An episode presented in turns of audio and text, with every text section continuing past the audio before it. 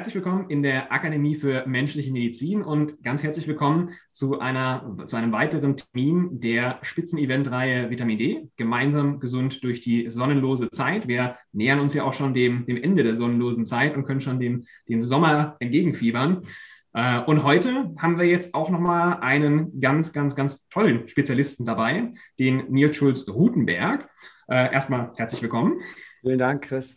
Und ich freue mich deshalb, dass auch das wunderbar so geklappt hat, weil Vitamin D ist zwar ein wichtiges Thema, aber Vitamin D ist nicht alles. Und wer bei der Akademie schon länger dabei ist oder auch sich sonst für das Thema Gesundheit interessiert, der wird ja durchaus auf dem Schirm haben, dass eben Dinge wie gesunde Ernährung, Bewegung, Entspannung, Schlaf, also viele, viele, viele Themen, die damit reingehen. Der Professor Spitz sagt ja auch immer, auf der einen Seite die Schutzfaktoren, die vielen, vielen Schutzfaktoren, die wir haben, die uns äh, schützen können. Auf der anderen Seite haben wir die Schadfaktoren, die wir vermeiden wollen. Also sind noch viele, viele Lebensstilfaktoren, die da reinfließen. Und von daher, Vitamin D ist einer davon. Und äh, insofern soll es heute auch nochmal um einige andere Faktoren gehen. Aber bevor wir da reinsteigen, vielleicht gerade, Nils, erzähl doch nochmal gerade ein paar Worte über dich.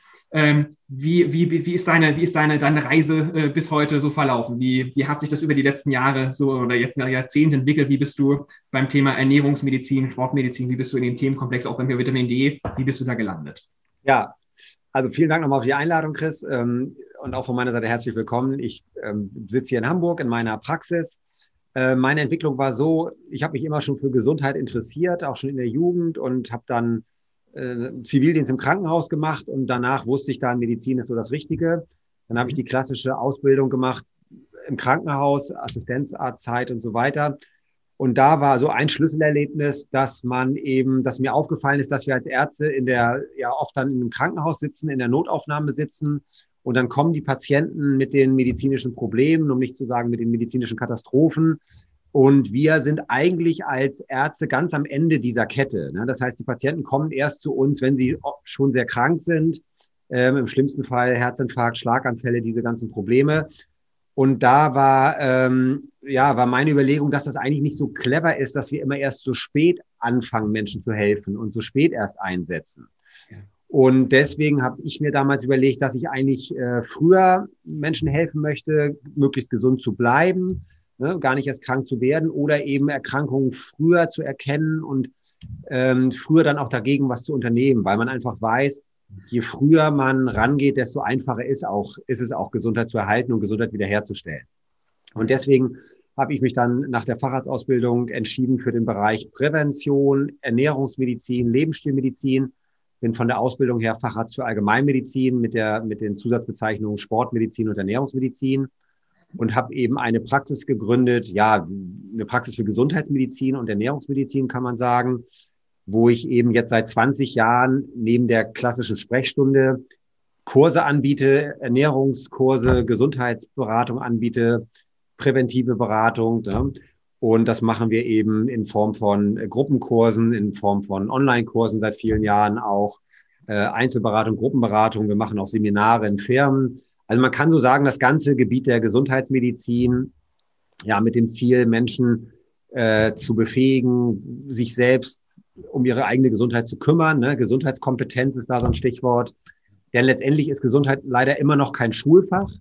Wir haben auch so Projekte gemacht, wo wir als Ärzte in die Schulen gegangen sind und so ein bisschen Gesundheitsunterricht gemacht haben. ist auch ganz spannend. In meiner Welt müsste, müsste man eigentlich viel früher Menschen etwas beibringen über ihren Körper, wie man sich selber gesund hält, wie man sich ernähren sollte. Die, die klassische Situation ist oft, dass wir hoch ausgebildete Leute haben, Menschen, die beruflich sehr erfolgreich sind, die viel Lebenserfahrung haben und die dann aber sagen müssen, ich habe eigentlich überhaupt keine Ahnung, wie ich meinen Körper pflegen muss, wie ich meine Gesundheit pflege. Ne? Ein, ein, durchschnittlicher Mann hat zehnmal mehr Ahnung, wie er sein Auto instand hält, im Vergleich dazu, wie er seinen eigenen Körper fit halten muss. Ja. Frauen sind da in der Regel ein bisschen weiter, die sind, leben ja auch nicht ohne Grund etwas länger als die Männer. Ähm, so, und das, das ist eben so die Idee und daraus, äh, das, das mache ich jeden Tag in Form ne, der klassischen Arztsprechstunde, aber auch in Form von anderen Angeboten. Ja, toll. Also wirklich ganz klasse. Und das ist, äh, es ist auch mal spannend, äh, gerade zu hören, das, was du gerade sagtest bezüglich der Erfahrung im Krankenhaus. Äh, muss ich gerade direkt an eine, an eine, Erzählung aus den USA denken, wo, äh, was mir auch so wirklich im Kopf geblieben ist, so metaphorisch, äh, wo auch jemand sagte, äh, man ist letztendlich damit beschäftigt, wenn man sich vorstellt, dass man irgendwo halt in der Natur vorbeiläuft und man kommt an den Fluss und sieht, oh Gott, da ist gerade jemand am Ertrinken, da ist jemand gerade, der kommt den Fluss lang geschwommen und muss da rein und hilft demjenigen, um ja. ihn entsprechend rauszuziehen. Und es kommt der Nächste. Und gerade wenn man fertig ist, kommt wieder der Nächste und da kommen ganz viele und man kommt gar nicht hinterher. Und äh, dann kam quasi mal ganz clever, sie hat gesagt, Moment, ich gehe doch mal den Fluss ein bisschen weiter nach oben und guck mal nach, wer die Leute alle reinschmeißt. Ja. Und äh, letztendlich, was du gerade sagst, mit der ja. Gesundheitskompetenz, genau. wäre ja gleichzeitig nicht nur zu gucken, wer schmeißt die denn rein und zu sagen, hier, hör auf, die da reinzuschmeißen, ne? das wäre ja. quasi den Chartfaktoren, sondern ja. gleichzeitig auch zu gucken, wie können wir die Gesundheitskompetenz beibringen, sodass die Leute sich selber ein Floß bauen können, sodass sie gar nicht mehr ertrinken. Oder wenn man zum Beispiel zumindest früher weiß, wo sie sind, dann, ist, äh, dann sind sie noch nicht so stark am Ertrinken, man kann noch mehr tun. Insofern oder Schwimmen beibringen oder genau. Ja, so, genau, absolut. Je mehr, je mehr Skills die haben. Ja, Prävention, Hilfe zur Selbsthilfe halt, ne? Genau. Ja, genau. Ja, super. Ähm, vielleicht gerade nochmal, bevor wir in die verschiedenen ähm, je nachdem, wie wir es nennen wollen, Fähigkeiten oder die verschiedenen Teilbereiche, Teildisziplinen ähm, reingehen. Vielleicht gerade aber trotzdem zum Thema Vitamin D bei dir aus der Erfahrung, weil du hast ja wirklich schon, schon ganz früh auch angefangen, äh, Vitamin D zu messen. Äh, und da wäre mal vielleicht einfach spannend, deine Erfahrung, wann hast du damit gestartet und äh, wie ist so deine Erfahrung, Erfahrung über die Jahre? Wie ist es Vitamin D-Mangel doch nur ein Mythos? Wie kommt das in der Praxis wirklich ja. vor? Wie, wie gehst du damit um? Ja, genau. Also ich habe äh, angefangen im Jahr 2006 bei meinen Patienten Vitamin D zu messen, auch regelmäßig. Das habe ich eigentlich seitdem jedem Patienten angeboten und empfohlen. Mhm. Ähm, und die meisten machen das auch, äh, was natürlich auch daran liegt, dass ich eine Schwerpunkttätigkeit habe im Bereich der Ernährungsmedizin eben. So, und wir haben damals natürlich schon einen massiven Mangel gesehen. Ne? Mhm. Ähm, und das haben wir bis heute durchgeführt, dass das eigentlich eine Standarduntersuchung ist bei uns. Und ähm, ja, klar, was, auf, was natürlich auffallend war, dass in den ersten Jahren man da massivste Widerstände hatte, ne? auch in der in, in den in Medizinerkreisen, so nach dem Motto, was soll das denn jetzt und wozu denn jetzt solche Vitamin D-Messungen? Aber das haben wir ja, muss man sagen, ständig im Bereich ne, von Innovation, von, von Konzepten, die so ein bisschen abweichen von der konventionellen Medizin. Ähm, ja, und wir haben eigentlich ja einen bevölkerungsweiten Mangel. Klar, in der kalten Jahreszeit ist es besonders extrem. Im Sommer gibt es den einen oder anderen, der es dann auch mal schafft, ne, über die Sonnenstrahlung das noch hinzukriegen. Aber ähm, ja, aber es ist ein großes Thema und was, was ich eben seit Beginn meiner Tätigkeit mache, ist eben die Mikronährstoffmedizin möglichst in, in, der, in, in ihrer Ganzheit ne, zu, zu bedenken und zu bearbeiten. Also wir gucken uns nicht nur Vitamin D an, sondern wir gucken uns möglichst viele lebenswichtige Vitamine, Mineralien, Spurenelemente an. Ich messe seit 2006 Omega-3 Index, also die Versorgung mit diesen lebenswichtigen Omega-3-Fettsäuren. Und Prinzip bei uns ist Messen, Wissen, Handeln. Ne? Denn ähm, das ist eigentlich aus meiner Sicht in der Medizin zu Recht eine gute Methode, nicht dieses Spekulieren. Ähm, das erleben wir natürlich auch in Diskussionen, dass ständig, dass es ständig heißt, es gibt keinen Vitaminmangel, wenn du regelmäßig irgendwie in die Sonne gehst oder es gibt, es gibt keinen Omega-3-Mangel, wenn du einmal in der Woche Fisch isst und so weiter. Und wer sich ein bisschen damit beschäftigt und ein bisschen Messung macht, der weiß, dass das so nicht stimmt. Ne? Und von daher ist das einfach, glaube ich, in der wissenschaftlichen Medizin ein gutes Prinzip, dass wir uns angucken, wie ist die Beschwerdesituation, wie sind die Symptome des Patienten, wie sind die Laborwerte und ne, wie sind andere Untersuchungsergebnisse und dann ermitteln wir, wie ist die Situation, was macht Sinn für den einzelnen Menschen. Ne, da geht es um personalisierte Medizin, personalisierte Ernährung. Das ist so das, das Konzept dahinter. Das ist doch klasse, weil gerade, also ich meine, das ist, das ist, das geht ja, es ist, das ist immer spannend, weil es, es lassen sich so viele Parallelen feststellen von, von, von all den verschiedenen Leuten, die in dem Bereich ja. dann eben mit so aktiv sind. Und äh, bei dir ist es ja zum Beispiel Messen, Wissen, Handeln. Ich weiß auch zum Beispiel, ich glaube, ich glaube, der Professor Spitz sagt ja immer auch dann äh, Messen machen und dann quasi nochmal, nochmal, nochmal nachmessen ja. und quasi auch, aber eben genau diese Komponente, dass man eben auf den Patienten als Menschen eingeht, guckt, was hat er für Bedürfnisse, dann trotzdem aber eben die, die diagnostischen Möglichkeiten nutzt, um dann plötzlich besser zu verstehen und dann genau. insofern klasse. Genau. Ähm, ja, aber jetzt mal vielleicht quasi dann weg vom Thema Vitamin D hin zu anderen Faktoren. Wenn ich jetzt eben, oder wenn jemand zu dir kommt, auf was schaust du noch neben Vitamin D? Was, was sind so die Bereiche, wo du sagen würdest, äh, eben die großen Komponenten, jetzt zum Beispiel so der, der Themenkomplex Stress, ist ja ein riesiges Thema heutzutage ja. äh, in der Welt, wo immer mehr äh, Aufmerksamkeit von all den verschiedenen technischen Geräten, Neuigkeiten, Nachrichten, von überall haben ja, wir genau. viele, viele Komponenten. Das heißt, man hat ein stressigeres Leben als je zuvor. Genau. Und äh, wie können die Leute damit umgehen? Was ist da so die, die Grundlage? Ja, das ist, also das erste ist wie immer, ne, der erste Schritt zur Veränderung ist Bewusstsein. Also man, ich darf mir erstmal bewusst machen, dass Stress heutzutage ein Riesenfaktor ist. Vielleicht zwei Stichworte, sogar die Weltgesundheitsorganisation hat äh, offiziell gesagt, Stress ist eigentlich die größte Gesundheitsgefahr des 21. Jahrhunderts. Ähm, zumindest bis, bis vor der Viruspandemie war das so.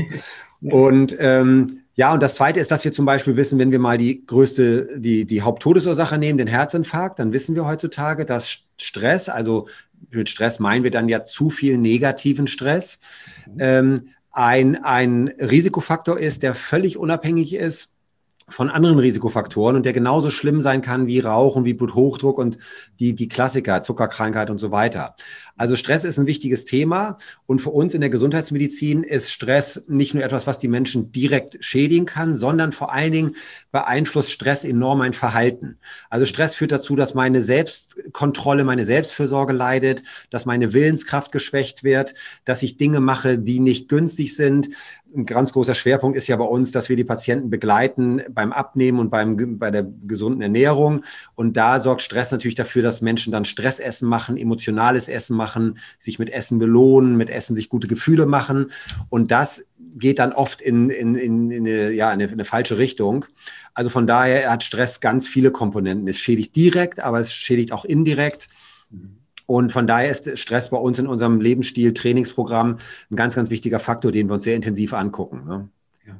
Und in welche Richtung geht das sozusagen von, von Kleinigkeiten oder vielleicht auch größeren Dingen, die man dann dabei ändern kann? Also auf der einen Seite vielleicht Maßnahmen zur Entspannung, ob das jetzt Achtsamkeit genau. ist, Resilienztraining oder auch die Schlafqualität zu verbessern. Genau. Kann man da, wenn ich jetzt zum Beispiel jetzt gerade also extrem gestresst bin, was könnte ich konkret so, also eine Sache, was könnte ich machen? Ja, also das, das ist die wichtigste Botschaft ist, glaube ich, und das gilt für die meisten Bereiche, dass jeder seine Situation verbessern kann, verändern kann, das ist letztendlich alles Training. Jeder weiß, ich kann meine Kondition verbessern und trainieren, ich kann meine Kraft verbessern, das nennt man dann Krafttraining und genauso kann ich meine Stresstoleranz oder eben der Fachbegriff wäre die Resilienz, kann ich auch trainieren und kann ich auch verbessern.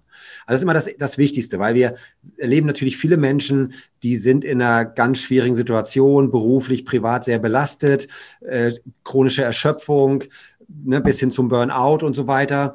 Und da, da fühlt sich das Leben natürlich erstmal sehr, sehr schwierig an. Und da ist wichtig, sich klar zu machen, ich kann Schritt für Schritt meine Situation verbessern und ich muss sie auch verbessern, weil letztendlich ähm, wird das kein anderer für mich machen.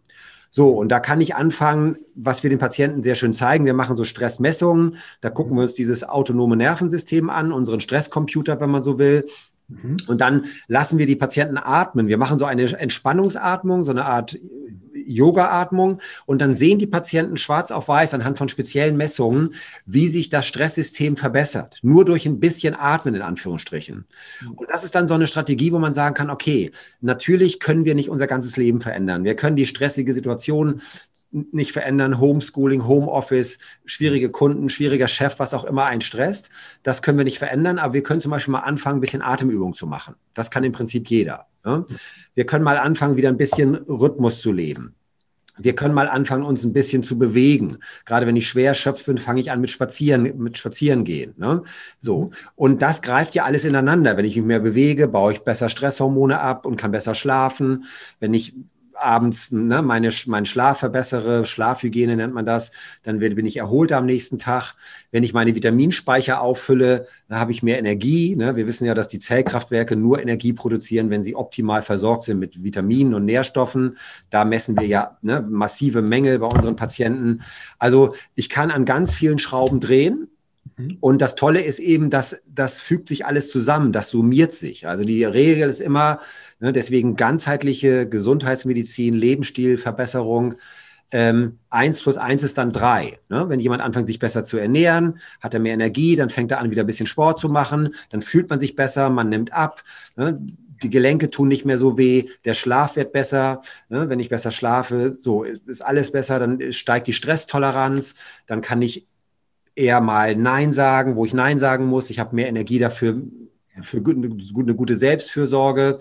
Also das ist eigentlich das Problem, ich, ich, ich nenne das eben Gesundheitsspirale, dass wir Schritt für Schritt über diese vier Säulen, Ernährung, Bewegung, Schlaf, Entspannung und Mindset. Ne? Also meine Einstellung, mentales Stressmanagement, dass über diese vier Säulen, so arbeiten wir, den Menschen helfe, Schritt für Schritt fitter zu werden. Und es ist egal, ob jemand 150 Kilo wiegt und einen Burnout hat oder ob jemand für den nächsten Ironman sich vorbereiten will oder ein anderer, ne, so. Und das ist ja so, dazwischen liegen ja die meisten Menschen. Und im Prinzip gelten immer die gleichen Grundregeln. Ne? Was braucht mein Körper? an ne, Stoffen, an Lebensstil, an gesunden Gewohnheiten. Ja, spitze. Also vor allen Dingen letztendlich plötzlich wird ja die Abwärtsspirale oder ja, im Prinzip die Abwärtsspirale wird ja umgedreht. Also andersrum. Erstmal, wenn die Abwärtsspirale da ist oder anfängt äh, genau.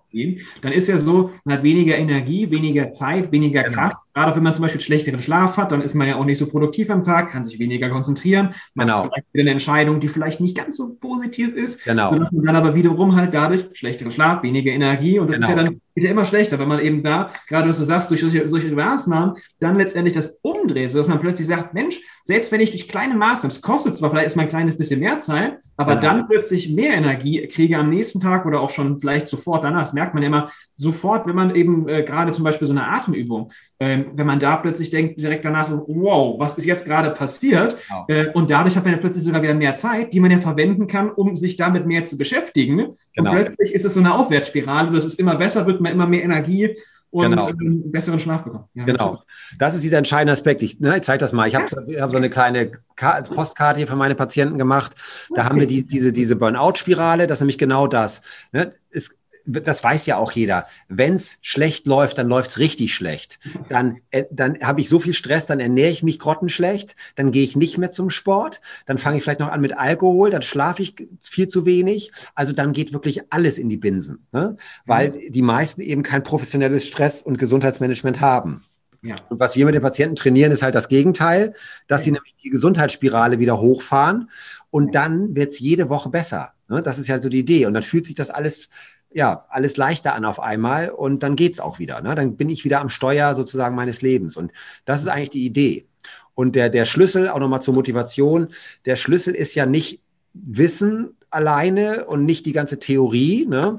Wir haben ja das Problem, kennt, kennt jeder eigentlich, wir sind meistens Wissensriesen und Umsetzungszwerge. Ne? Sondern das Entscheidende ist wirklich, dass ich mir neue Rituale antrainiere.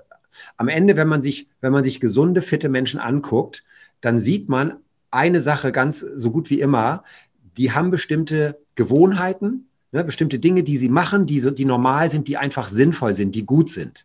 Ne, wieder im Bereich Ernährung, Bewegung, Entspannung und so weiter. Und das ist der Schlüssel. Deswegen wir nennen das zwar Gesundheitscoaching oder ernährungsmedizinische Beratung oder so, aber eigentlich machen wir ein Gewohnheitstraining. Ne, und das ist eben so, dass wir das mittlerweile, da haben wir da so ein Sechs-Monats-Programm gebaut ne, für unsere Patienten. Das sind 20 Jahre Erfahrung, die da eingeflossen sind. Und da können wir die Patienten Schritt für Schritt dabei begleiten, wirklich ihren Lebensstil so zu verbessern, dass es erstens individuell funktioniert. Ne, das muss immer zu mir und meinem Leben passen. Aber dass sie nicht in der Theorie stecken bleiben, sondern dass sie wirklich neue Gewohnheiten trainieren, die dann am Ende dafür sorgen, dass es einem besser geht, dass man Energie hat, dass man sich wohlfühlt, dass man sein Leben genießen kann. Ne, das ist, das ist immer der Schlüssel aus meiner Sicht. Darauf kommt es an. Absolut, absolut. Vielleicht, vielleicht gerade nochmal, wenn jetzt jemand sagt, okay, das klingt jetzt super, ich möchte meine Abwärtsspirale umdrehen und zur Aufwärtsspirale äh, wandeln. Und die, also mit der Atemübung, das klingt spannend was müssen wir jetzt konkret tun? Also jetzt, wenn jetzt jemand sagt, ich möchte jetzt sofort loslegen, ich möchte jetzt gerade vielleicht während des Videos einmal auf Pause drücken und möchte ja. äh, entsprechend quasi da mal machen. Was möchte ich? Viel hilft viel oder was, was, was wäre so der, in welche Richtung, was, was empfiehlst du den Leuten da? Ja. Für eine einminütige Komponente.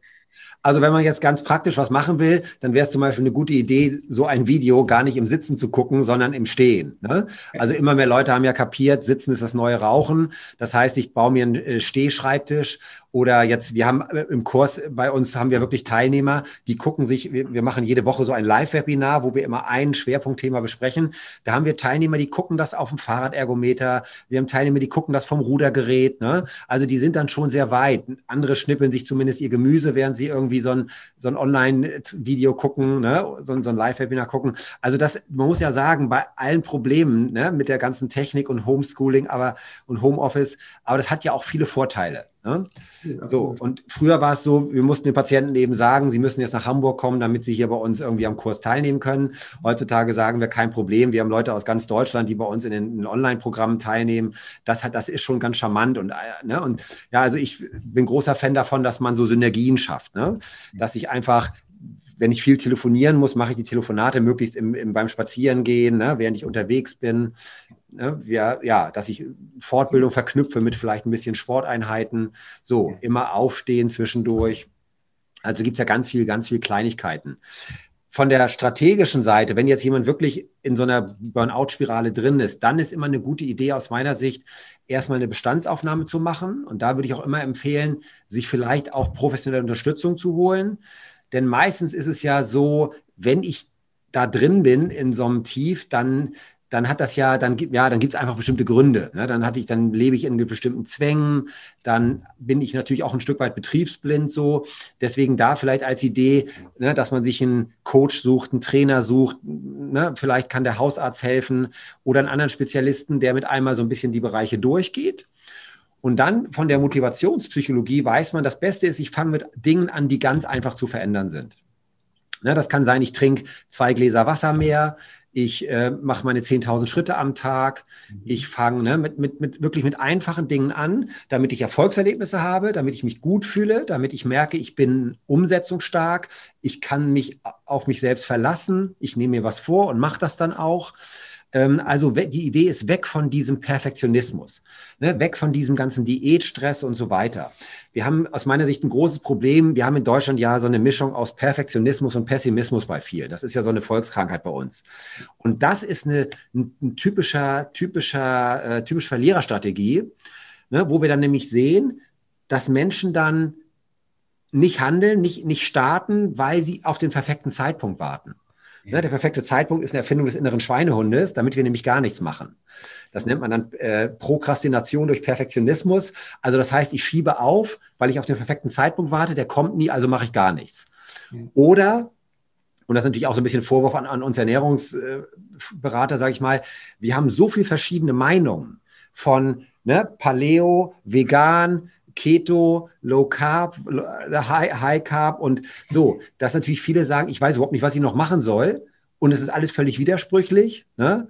Und dann gibt es auch wieder das Problem, dass manche dann sagen, da mache ich eben gar nichts, ne? weil ich völlig, völlig verwehrt bin. So. Und das ist immer schade, denn in Wirklichkeit geht es einfach darum, die längste Reise beginnt mit dem ersten Schritt.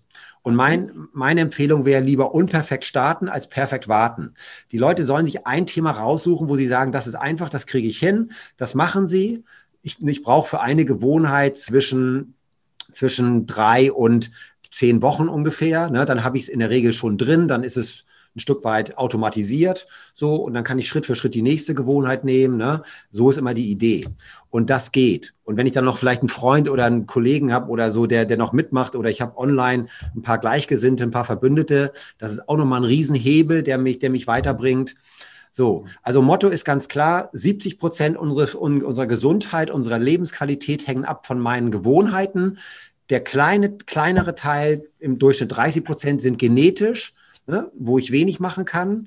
Ähm, und das ist einfach eine gute Botschaft. Ne? Keiner muss sagen, nur weil meine Eltern übergewichtig sind oder meine Großeltern schon Diabetes hatten, muss ich das auch kriegen, ne? sondern es hängt in erster Linie ab von meinen Gewohnheiten, von meinem Lebensstil.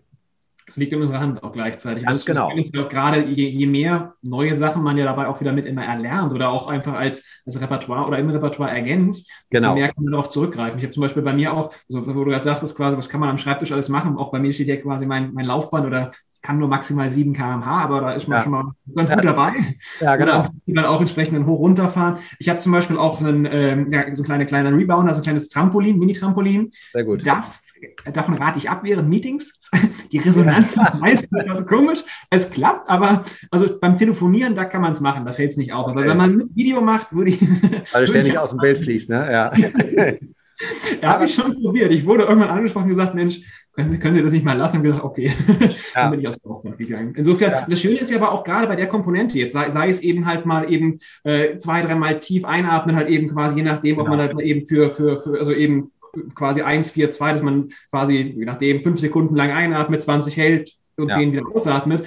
Allein wenn man das schon zweimal macht, ist das ja schon so ein riesiger Unterschied, wo man merkt, boah, jetzt bin ich viel klarer. Oder wenn ich Wasser trinke, genau was du da meintest. Und ja. ähm, je mehr ich davon habe, desto mehr kann ich dann auch immer, wenn ich merke, ah, ich werde gerade mir darüber bewusst, dass gerade ich irgendwie in einem, in einem nicht so guten äh, Status bin, kann dann überlegen, okay, vielleicht habe ich irgendwas, was mich da wieder zurückreißt. Was ich halt irgendwie auch bei mir, äh, gerade was das Perfektionismus angeht, wo ich immer auch, wo ich immer versucht habe oder überlegt habe, Mensch, was wäre so die perfekte Routine? Und ist zwar an sich gut, ein Ziel zu haben dabei, aber wenn ich jetzt plötzlich versuche von, äh, ich sag mal, gar keine Routine auf eine dreieinhalb Stunden Morgenroutine, jetzt mal als extremes ja, Beispiel, genau wird schwer durchzuhalten zu sein. Das heißt, auch da aber das Ziel zu haben, ist sicherlich vielleicht schön, je nachdem, ob man, wie man da angetrieben ist. Aber halt genau wie du sagtest, dass man eben halt Stück für Stück eben schaut, wo bin ich persönlich genau. und was ist der nächste Schritt, damit ich den nächsten genau. Schritt auch gehen kann. Weil sonst, ne, wenn ich genau. plötzlich von hier zum Mond fliegen will, ein bisschen weit. Aber wenn ich ja. erstmal so, naja, vielleicht erstmal aus dem Haus raus und dann quasi den nächsten Schritt, dann genau. ist es plötzlich im, im Machbaren. Ja, genau.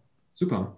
Wie sieht es denn aus mit einem, oder vielleicht in Bezug auf den Themenbereich Schlaf? Hast du da gerade noch vielleicht, vielleicht einen, einen, einen Tipp zum Schlaf, wo du sagen würdest, Mensch, äh, das ist so eine kleine Sache, die man machen kann, die sofort irgendwo sich bemerkbar macht, äh, teilweise beim, beim Schlafen?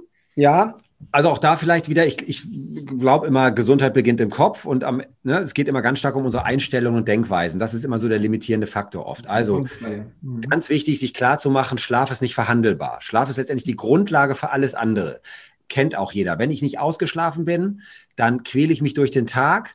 Dann ist, die, dann ist der Weg zu den Süßigkeiten ganz, ganz kurz. Dann gehe ich natürlich abends nicht noch zum Sport, weil ich das gar nicht mehr packe. Also Schlaf kann man sagen, ist so eine Art Grundlage und Schlaf wird völlig unterschätzt.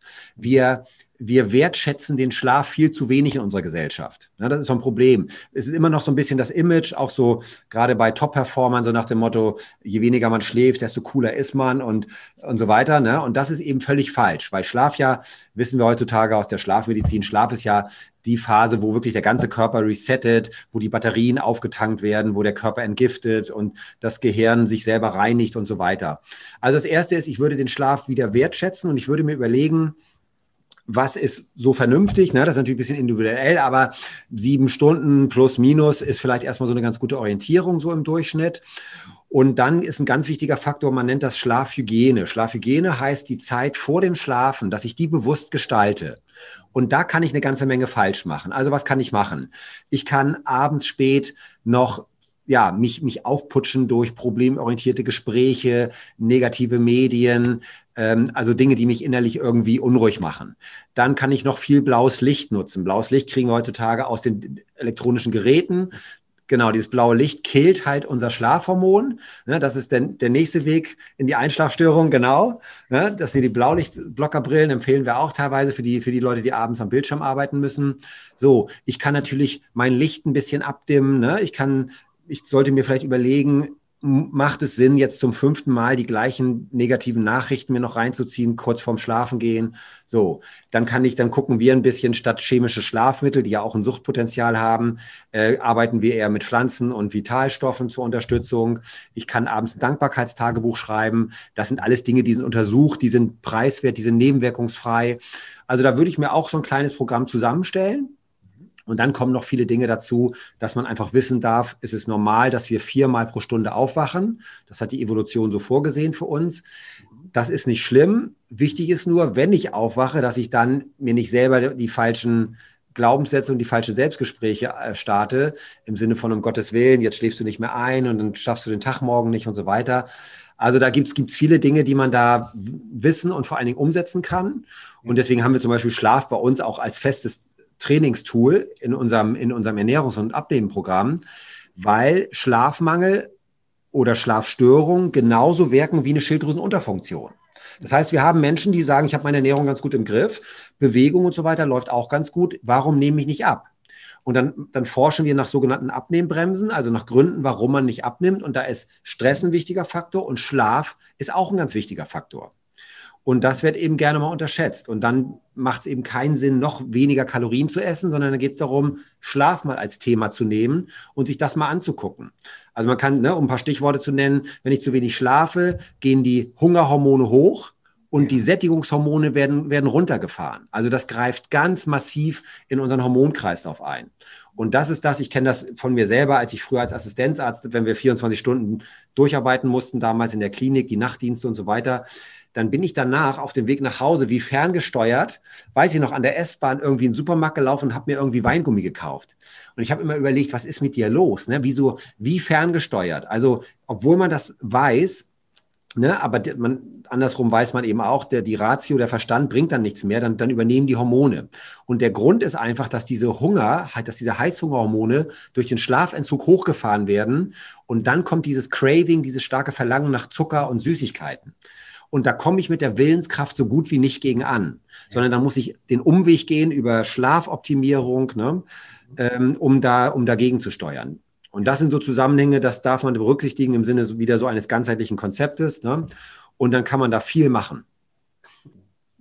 Kommen wir mal zum, zum nächsten großen Bereich. Äh, haben wir schon ein bisschen angesetzt ja auch schon, aber Bewegung und Sport. Wie sieht das denn da aus? Also auf der einen Seite vielleicht jetzt von aktuell mache ich vielleicht gar nichts. Ja. Vielleicht mache ich schon so ein paar Sachen. Wie ist da so grundsätzlich erstmal so die, die, die, die grundsätzliche Einschätzung von deiner Seite und dann auch wieder die Überlegung, was kann man konkret machen? Was wäre der nächste Schritt, je nachdem, wo ich aktuell stehe? Ja. Also einmal für die, für die analytischen, äh, rationalen Typen. Bewegung ist die beste Medizin. Das ist so das Ergebnis der letzten 50 Jahre Forschung. Wir wissen, dass nur, wenn der Körper bewegt wird, bestimmte ganz wichtige Prozesse im Körper ablaufen. Da geht es um die Durchblutung von Gelenken, von Bandscheiben, da geht es um den Abbau von Stresshormonen, ne, da geht es um die Produktion von bestimmten gesundheitsschützenden Stoffen, sogenannte Myokine, die werden in unserer Muskulatur produziert, aber nur, wenn wir uns bewegen. Ne? So, und das, das hat die Natur so eingerichtet, weil Bewegung eigentlich immer zum Leben dazugehörte. Bewegung ist eigentlich wie Atmung, wie Essen existenziell wichtig. Und wenn wir uns nicht mindestens, um mal so eine, so eine Marke zu nennen, um, wenn wir uns nicht mindestens 30 Minuten am Tag bewegen, mhm. sind wir eigentlich im biologischen Ausnahmezustand. Mhm. Das ist wichtig, weil viele sagen, denken, wenn ich wieder mehr Zeit habe oder so, dann dann gehe ich wieder zum Sport. Oder wieder, wenn ich wieder mehr Energie habe, dann gehe ich auch wieder, mache ich auch wieder Sport. Und das ist ein Riesendenkfehler. Die Regel ist genau andersrum. Um wieder Energie zu haben, um mich wieder gut zu fühlen, um aus der Depression rauszukommen, muss ich mich bewegen.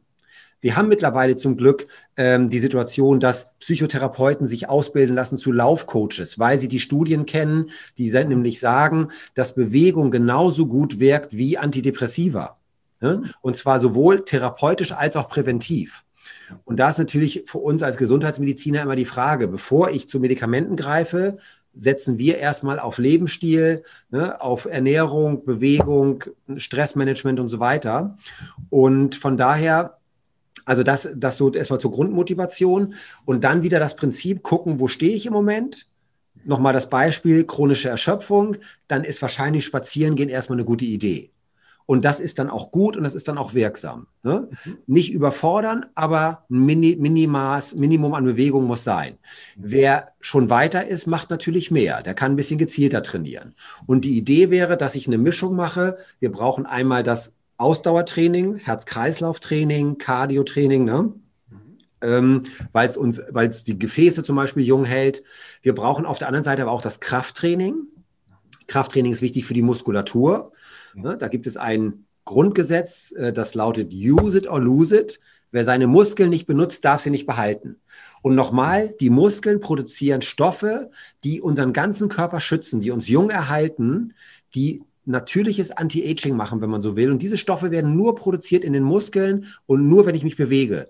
Und es gibt kein einziges Medikament, was auch nur ansatzweise diese Fähigkeiten hat. Ne, deswegen ganz wichtig, unser Körper ist da leider gnadenlos. Jeden Tag wird eine Bilanz gemacht und wenn die Muskeln nicht gebraucht wurden, weil ich den ganzen Tag am Schreibtisch gesessen habe, dann sagt der Körper, alles klar, Muskeln bauen wir ab.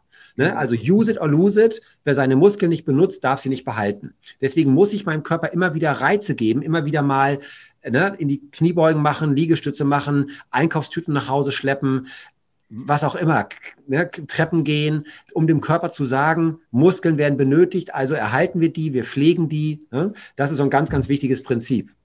Und dann kann ich diesen Faktor nutzen. Und eine gute Botschaft ist, wir haben Daten aus, aus Untersuchungen, dass zum Beispiel Menschen, die ein bisschen übergewichtig sind, was ja heutzutage ja, normal ist vielleicht und weil was auch nicht immer so zu vermeiden ist, wir leben halt in der Überflussgesellschaft. Wenn ich mich aber sportlich fit halte, mhm. habe ich besseres, bessere Gesundheitsprognose als Menschen, die normalgewichtig sind, aber keinen Sport machen. Ja? Mhm. Es gibt ja so, ich habe mal jetzt so ein Extrembeispiel, ja so schlanke Raucher. Ne? Die sind zwar schlank, normalgewichtig, aber die rauchen und machen keinen Sport.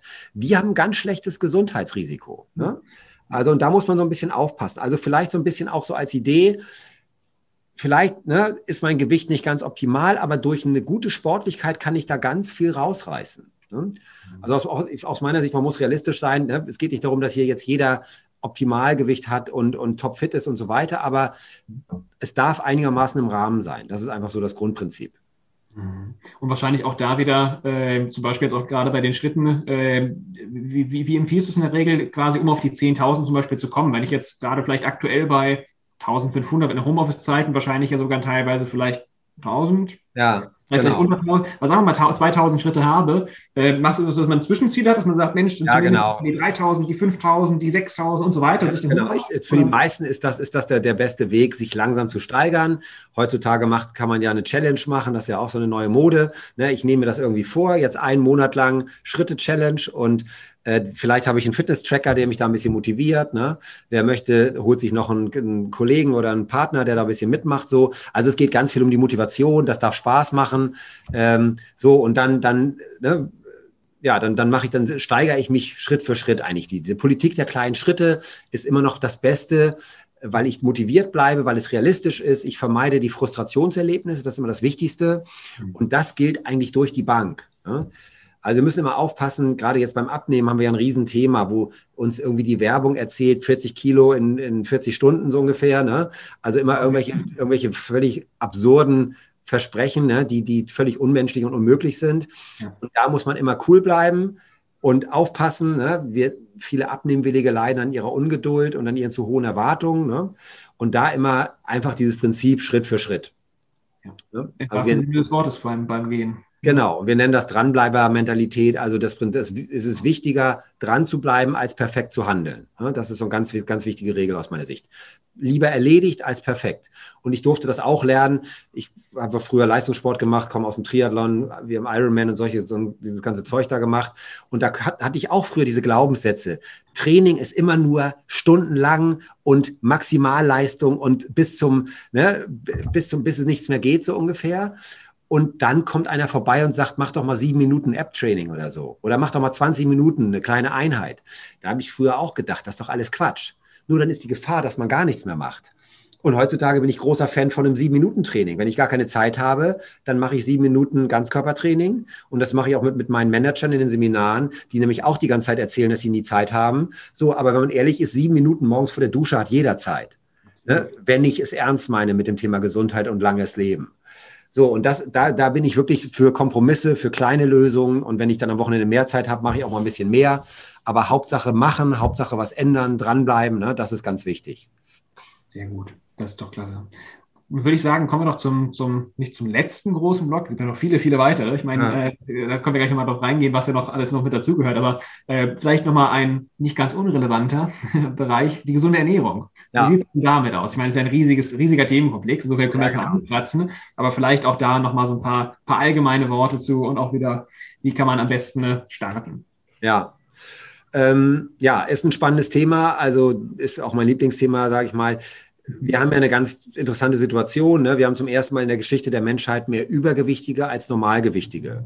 Wenn wir weltweit im Moment uns die Situation angucken, sterben mehr Menschen an den Folgen von Übergewicht als durch Mangelernährung. Alles Dinge, die es so in der Geschichte der Menschheit noch nie gab. Also man sieht daran, dass da äh, eine ganze Menge irgendwie aus dem Ruder gelaufen ist. Ne? Oft sorgen Messer und Gabel dafür, dass wir früher den Löffel abgeben. Ähm, von daher lohnt es sich da hinzugucken. Und jetzt, jetzt wieder die Situation, ne? wir leben in einer Welt, wir sind äh, ja umgeben natürlich von Werbereizen, von, von auch äh, geschmacklichen kulinarischen Verführungen, sage ich mal. Da wird von der Industrie natürlich auch getrickst. Wir wissen ja, da wird heutzutage mit fast schon suchterzeugenden Stoffen gearbeitet. Ähm, es gibt Gehirnforscher, die sagen, diese Mischung aus Geschmacksverstärkern, Zucker, Salzen, Aromastoffen, das ist fast Anfixen fürs Gehirn mit Rauschgift. Ne? Also das muss man sich eben bewusst machen. Die Industrie spielt da nicht fair. Der Industrie geht es nicht darum, uns gesund zu halten. Der geht es natürlich um Umsatz, um Vermarktung. Und das kennt, glaube ich, jeder. Man hat früher in den Psychologielehrbüchern gesagt, Prinzip der flexiblen Kontrolle. Das heißt auf Deutsch, da ist, ich, da ist eine Tüte Chips und ich nehme mir eine Handvoll Chips, die esse ich und dann stelle ich die Tüte Chips zurück. Und ich frage mal in den Kursen, wer kann das von Ihnen? Und von, von 100 Leuten sagt vielleicht einer, das schaffe ich. Alle anderen sagen, die, die Tüte Chips geht zurück, wenn die leer ist, ist doch klar. Und das ist ganz normal, das geht mir auch so. Und das liegt natürlich daran, dass, die, dass wir so eine sogenannte Fressformel haben, also dass die, dass die Lebensmittel so getuned und so optimiert sind, dass wir kaum noch aufhören können zu essen. Da werden, da werden Urinstinkte letztendlich in uns angesprochen und das muss ich wissen, denn sonst erlebe ich mich immer als schwach, als willenlos, als disziplinlos. Das ist ja so, als wenn ich einem Junkie so ungefähr sagen würde, du hör mal auf, dir den nächsten Schuss zu setzen, beweis doch mal ein bisschen Willenskraft jetzt. Ne, du weißt doch, dass das nicht gut ist. Dann sagt er auch, du rational ist mir das irgendwo auch klar. Ja. Aber da gibt es noch eine andere Komponente. Also deswegen ist so ein bisschen die Idee, sich klar zu machen, ähm, möglichst weg von diesen ganzen Industrieprodukten, Fake Food sozusagen, ne? Ähm, diese, alles, was verarbeitet ist, alles, was eine lange Zutatenliste hat, ne? Da muss man sich eigentlich bewusst machen, das sind Dinge, die uns krank machen. Ja. Je länger die Zutatenliste, desto länger ist oft auch die, die Liste an Diagnosen und, und Beschwerden, die ich habe. Und andersrum auch. Die besten Lebensmittel haben eine ganz kurze Zutatenliste. Das ist, ist ein ganz praktischer Tipp. Ne? Und ähm, auch da dann natürlich Kompromisse machen. Wir, wir arbeiten da mit der 80-20-Regel. 80 Prozent der Ernährung sollte gesund sein. Motto ist immer, mein Körper besteht zu 100 Prozent aus meinem Essen. Das ist ganz wichtig. Und das weiß jeder. Wenn jede Frau weiß, gute, gute Kosmetik, gute Hautpflege macht einen Unterschied. Jeder Mann weiß, gutes Motoröl, gutes, gutes, gutes, gutes Benzin, ne, macht auch einen Unterschied so. Und diesen Anspruch sollte ich auch in Bezug auf meinen Körper haben. Ne, das, das, das ist so diese Grundeinstellung. Und nicht mehr Geiz ist geil und nicht mehr Hauptsache billig. Ne? Wir Deutschen kochen das billigste Essen in den teuersten Einbauküchen. Ne? Da muss man sich auch mal überlegen, ob das so eine gute Idee ist. Also da, da einfach mal hingucken, das ist, glaube ich, das Bewusstsein. Und dann kann ich aus meiner Sicht, also ich bin absolut gegen diesen Dogmatismus, den wir haben in der Ernährungsszene. Mhm. Ne, die einen sagen roh vegan und die anderen sagen Karnivoren und die ne, Paleo und vegetarisch und hin und her. Ähm, was ich interessant finde in dem Zusammenhang ist vielleicht sich mal anzugucken, was machen denn die ältesten, fitten der, fittesten Menschen der Erde? Das sind ja die sogenannten Blue Zones und das ist aus meiner Sicht ein ganz spannendes Thema, was ich auch immer meinen Klienten und Patienten zeige. Also wir haben ja Gebiete auf der Erde, da leben Menschen sehr, sehr lange, werden sehr alt, sind sehr gesund, haben in der Regel auch unsere klassischen Volkskrankheiten, Bluthochdruck, Diabetes, Übergewicht ne, und so weiter, haben die gar nicht. Ähm, es gibt, äh, um ein Beispiel zu nennen, Sardinien, in den Bergdörfern in Sardinien, äh, da leben die Männer länger als Frauen und ganz viele Männer werden 100 Jahre alt. Das ist, das ist in unserer, bei uns ja eigentlich gar nicht denkbar bisher. Ne? Und andersrum auch Okinawa, die Insel der Hundertjährigen und so weiter. Und wenn man sich diese Menschen anguckt, dann sehen wir, was eigentlich gesundes Leben ist, was artgerechte Ernährung ist. Und da sehen wir natürlich natürliche Lebensmittel. Da sehen wir das ganze Lebensstilprogramm mit viel Bewegung, äh, da sehen wir auch das Fasten, also nichts essen dazugehört. Heutzutage nennen wir es Kurzzeitfasten, Intervallessen, ne? auch als gute Strategie. So, ähm, ja, und das, da, da, da sieht man einfach, was für ein Potenzial wir haben, auch über Ernährung. Und das ist sehr spannend und ich würde immer empfehlen, auch das mal, wenn man, wenn man sich noch nie damit beschäftigt hat, sich das mal genauer anzugucken, sich vielleicht auch mal einen Berater zu holen, einen Coach zu holen. Seien Sie offen, unvoreingenommen sein, finde ich wichtig Ne, nicht zu sehr einlullen lassen. Also aus meiner Sicht, wenn jemand erzählt, das ist die eine richtige Ernährung für alle, dann würde ich gleich weggehen. Das ist nämlich immer Unsinn. Ja. Um mal zu sagen, wie wir es in der Ernährungsmedizin machen, wir gucken uns natürlich heutzutage an, wo steht jemand? Was gibt es für Probleme? Hat jemand eine Fettleber? 40 Prozent der Deutschen haben heutzutage eine Fettleber, was ein wichtiges Thema ist. Hat jemand eine Insulinresistenz oder hat jemand einen gesunden Stoffwechsel? Ne? Welche Krankheiten sind da? Welche Ziele habe ich? Und dann würde ich eine Empfehlung aussprechen und sagen, wir sollten mal mit der und der Strategie arbeiten. Also wieder personalisierte Ernährung, individuelle Empfehlungen, ne? nicht pauschal, nicht dieses One-Size-Fits-All-Denken, sondern jeder darf für sich gucken und es ist eben auch viel ausprobieren. Ne? Wir haben Patienten, die machen ketogene Ernährung, also sprich, essen so gut wie gar keine Kohlenhydrate, fahren damit super. Wir wissen aus Studien, damit kann Diabetes quasi geheilt werden. Also klinische Remission heißt, der Typ-2-Diabetes ist im Labor nicht mehr messbar. Wir haben andere Patienten, die mit einer mediterranen Ernährung sehr gut fahren, Low-Carb-Ernährung. Ne? So, also da gibt es ja ganz viele tolle Modelle. Und da ja, darf man neugierig sein, darf ausprobieren, darf testen und für sich eine Strategie finden, die funktioniert. Das ist immer so die Empfehlung. Super. Also ganz, ganz, ganz viele tolle, tolle Aspekte. Ich glaube, das ist noch, also ist ja noch so viel mehr, was da noch mit drin steckt. Und ja. ähm, guck mal gerade insgesamt vielleicht nochmal so auf die, auf die Übersicht. Aber ähm, jetzt so ansonsten, welche, welche Themenbereiche würdest du sonst vielleicht zumindest mal so, so anreißen wollen oder zumindest quasi als, als äh, Überblick? Was, was gehört noch dazu? Jetzt nicht vielleicht nicht in die Tiefe rein, das schaffen wir zeitlich nicht komplett, aber ja.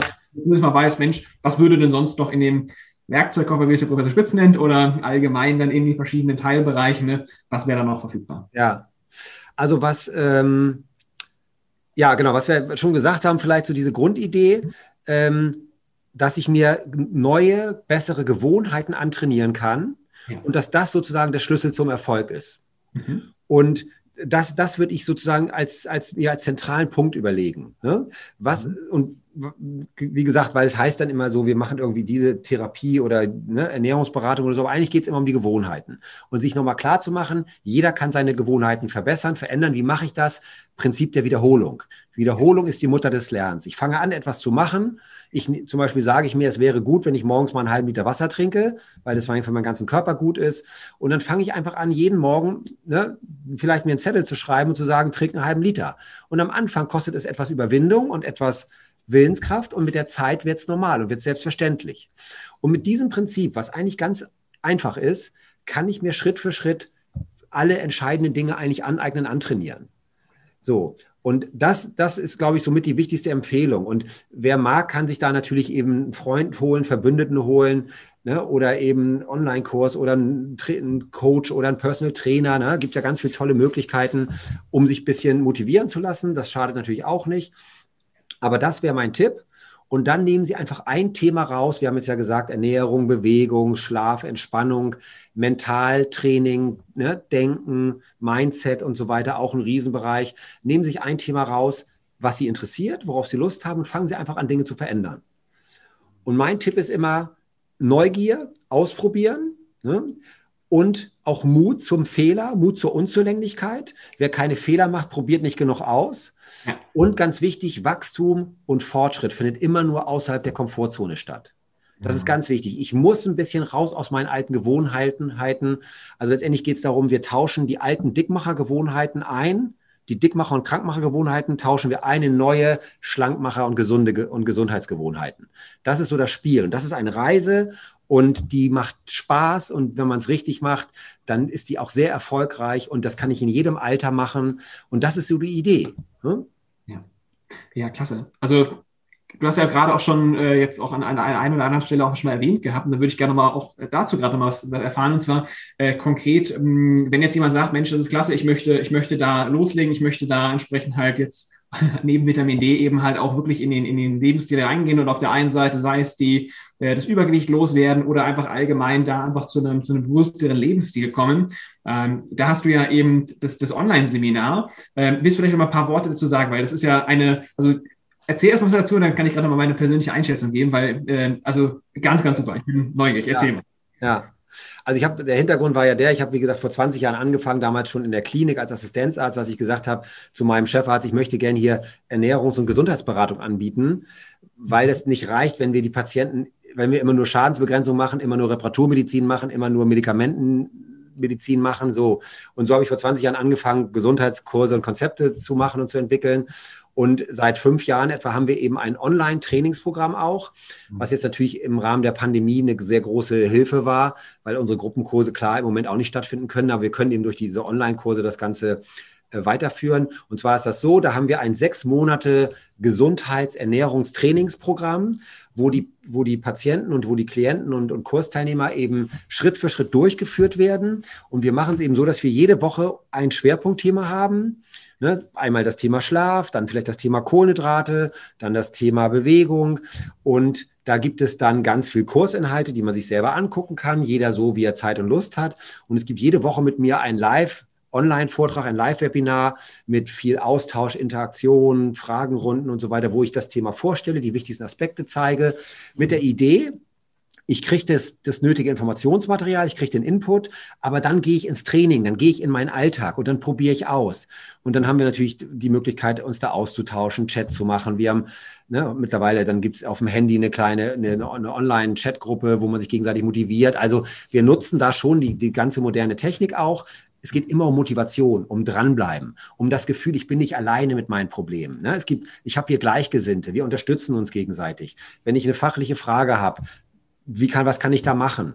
Ne? Und dann ja, von bis, dann nutzen wir natürlich die moderne Technik. Die Leute tragen zwei Wochen dann so einen Blutzuckersensor, wenn sie wollen. Dann messe ich, wie wirken die einzelnen Lebensmittel bei mir persönlich. Das ist nämlich bei jedem durchaus unterschiedlich.